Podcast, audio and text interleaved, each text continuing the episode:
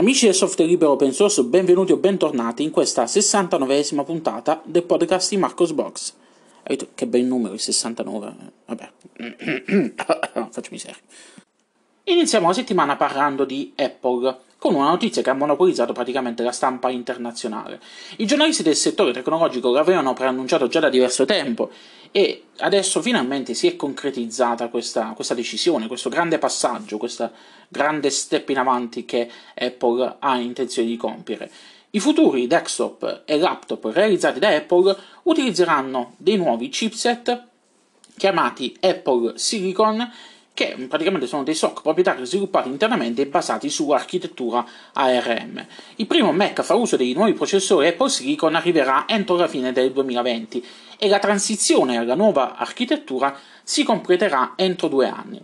Il primo sistema operativo in grado di supportare i nuovi processori Apple Silicon sarà macOS 10.16 Big Sur.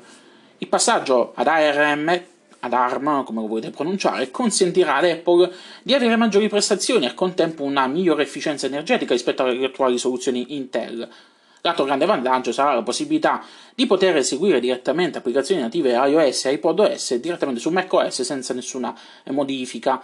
Gli sviluppatori saranno in grado, a detto di Apple, di poter migrare le proprie applicazioni in pochi giorni Mentre per quelle applicazioni, diciamo così, che non sono state ancora migrate, che gli sviluppatori sono ancora un po' pigri e quant'altro, bene, potranno comunque essere utilizzate grazie alla tecnologia Rosetta 2 che eh, praticamente consentirà l'esecuzione di, di applicazioni eh, pensate per Intel anche su architettura Apple Silicon. La tecnologia di virtualizzazione consentirà inoltre agli utenti di utilizzare Linux durante il keynote del WWDC 2020. È stata infatti mostrata una macchina virtuale con Debian e GNOME Shell. Quindi fa piacere poter vedere una cosa del genere. Eh, il dual boot però eh, in questo caso non sarà supportato, quindi eh, vedremo come si evolverà la situazione nei prossimi mesi, se magari Apple deciderà di tornare sui suoi passi eh, o rimarrà così, quindi eh, saremo costretti a utilizzare tutto in, su macchina virtuale. Vedremo.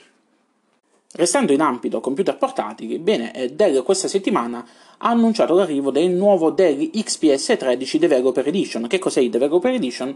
È una edizione dell'XPS 13 de- indirizzata agli sviluppatori che viene eh, rilasciata, viene venduta con Ubuntu preinstallato. La novità di questo nuovo Dell XPS 13 Developer Edition, di questa nuova versione, è che è il primo ad essere equipaggiato con Ubuntu 20.04, con una serie di ottimizzazioni messe qua e là da parte di, eh, di Dell, quindi considera di avere un hardware eh, al 100% compatibile, al 100% supportato. Il nuovo Dell XPS 13 Developer Edition con Ubuntu 20.04 è disponibile dal giorno 23 giugno con un prezzo che parte eh, nella configurazione base da 1099,99 dollari, quindi 1100 dollari. Se volete farmi un regalo sapete che cosa comprare. Cambiamo totalmente argomento e passiamo al mondo delle applicazioni Android. Se sentite in questo momento rumori di motociclette che rientrano eh, nell'audio, eh, non fateci caso, ma è estate, ho la finestra aperta. Sapete bene che io vivo a Foggio, una succursale di Mordor, e qui il caldo è mm, micidiale, quindi sono costretto a tenere la finestra aperta, altrimenti soffoco dal caldo. Comunque, eh, torniamo all'argomento principale, torniamo a parlare eh, di eh, applicazioni Android e parliamo di Firefox Nightly, la versione eh, di Firefox in sviluppo, quella basata su redesign, che adesso offre delle nuove tre estensioni, nuovi tre componenti aggiuntivi che possono essere attivati questi nuovi componenti aggiuntivi sono, eh, un, sono praticamente delle estensioni che eh, aumentano la privacy del browser. Abbiamo eh, Decentral, Decentral Eyes, eh, Privacy Possum e YouTube High Definition. Andate su Marcosbox eh, dove trovate i link eh, per poter vedere che cosa fanno queste estensioni che potete comunque, vi ricordo, installare anche su desktop. Sapete bene, sono un sostenitore del software libero open source qualche settimana fa sono venuto a conoscenza di una lettera aperta eh, fatta alla ministra Azzolina e firmata dal professor Angelo Raffaele Mio e dalle principali associazioni promotrici del software libero italiano, eh, volte a chiedere alla ministra di poter abbandonare soluzioni come Zoom, ma di, in generale di eh, attivarsi in favore della promulgazione di una legge che proibisca l'uso di software proprietario nella pubblica amministrazione, eh, l'obbligo di utilizzare file standard aperti e eh, consentire l'uso di infrastrutture IT in cloud soltanto se queste sono nel controllo della pubblica amministrazione eh, italiana, quindi con un, private, eh, un cloud privato.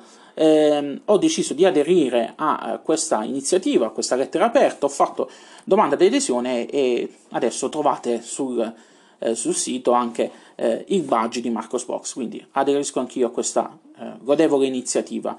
Se ehm, avete, siete, avete account sui vari social, diffondete questa notizia che è una notizia molto eh, interessante, molto importante. Speriamo che venga, venga colta questa opportunità da parte della ministra Azzolina. Infine, ultima notizia della settimana riguarda il rilascio di Linux Mint 20. Il team di Linux Mint ha finalmente ufficializzato il rilascio di Linux Mint 20, la nuova major release basata su Ubuntu 20.04. Perché dico eh, ufficializzato? Perché eh, in verità le, le, ISO erano disponibili già da diversi giorni su, eh, su, sui mirror ufficiali, ma la notizia dell'annuncio ufficiale è stata data soltanto il giorno 27. Come la distro dalla quale deriva, anche Linux Mint 20 viene rilasciata soltanto nella edizione a 64 bit, nelle tre varianti consuete Cinnamon, Mate e XFCE. Eh, le differenze riguardano principalmente il desktop environment perché le applicazioni base, il parco software è praticamente lo stesso tra, eh, tra, tutte e tre le edizioni, così come anche l'esperienza utente perché con lo stesso tema, con lo stesso layout, quindi eh, a voi la scelta soltanto dal punto di vista sentimentale o prestazionale, anche se più o meno le prestazioni si equivalgono fra tutti e tre i desktop environment. A segnare però la differenza con Ubuntu 20.04 abbiamo la decisione da parte dei team di Linux Mint di non consentire l'installazione dei pacchetti in formato Snap. Eh, su Marcosbox ho postato diverso tempo fa un articolo al riguardo che vi invito a leggere.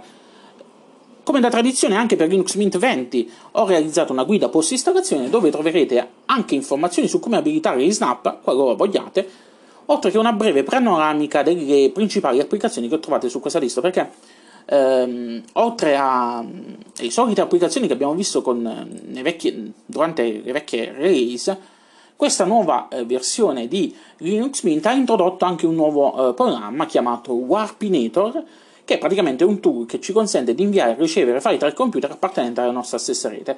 È un'aggiunta in più, può, può far piacere, come, come no. Io l'ho provata, l'ho provata su macchina principale, l'ho installata, perché naturalmente sapete bene, io quando faccio le guide le testo su macchina reale, eh, non le faccio su macchina virtuale perché ho bisogno di provare veramente la distribuzione per vedere come gira.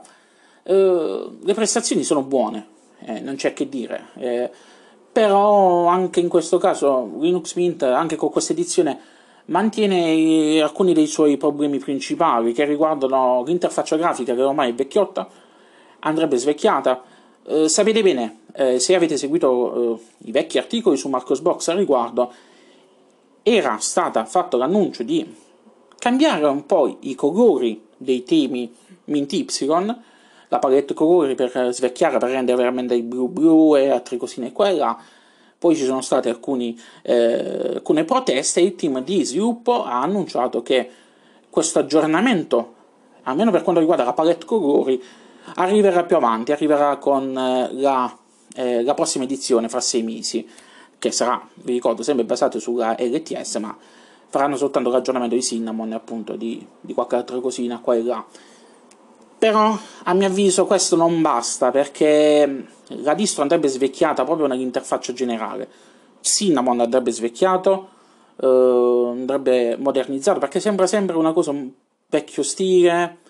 Eh, qualcuno l'ha paragonata su Reddit, eh, Linux, su Linux Mint l'ha paragonata alla Toyota praticamente del, eh, delle distribuzioni Linux, cioè quella cosa brutta che però uno utilizza, però è, è brutta, effettivamente è brutta. E confermo, almeno per i miei gusti personali, trovo Linux Mint brutto, trovo Cinnamon brutto, lo trovo troppo vecchio.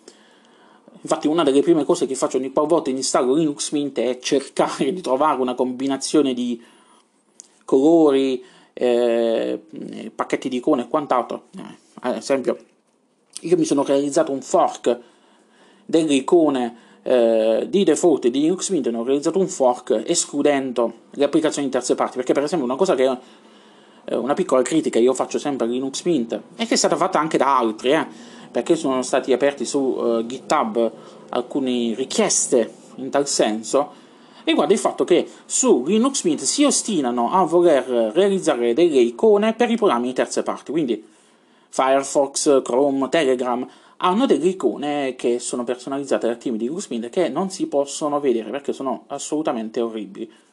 Oltretutto, a mio avviso, è anche una mancanza di rispetto nei confronti della, di chi realizza vari, i vari programmi che magari fa uno studio per realizzare una bella icona con, che contraddistingue eh, che contraddistingue l'applicazione, poi tu la vai a sovrascrivere in questa maniera.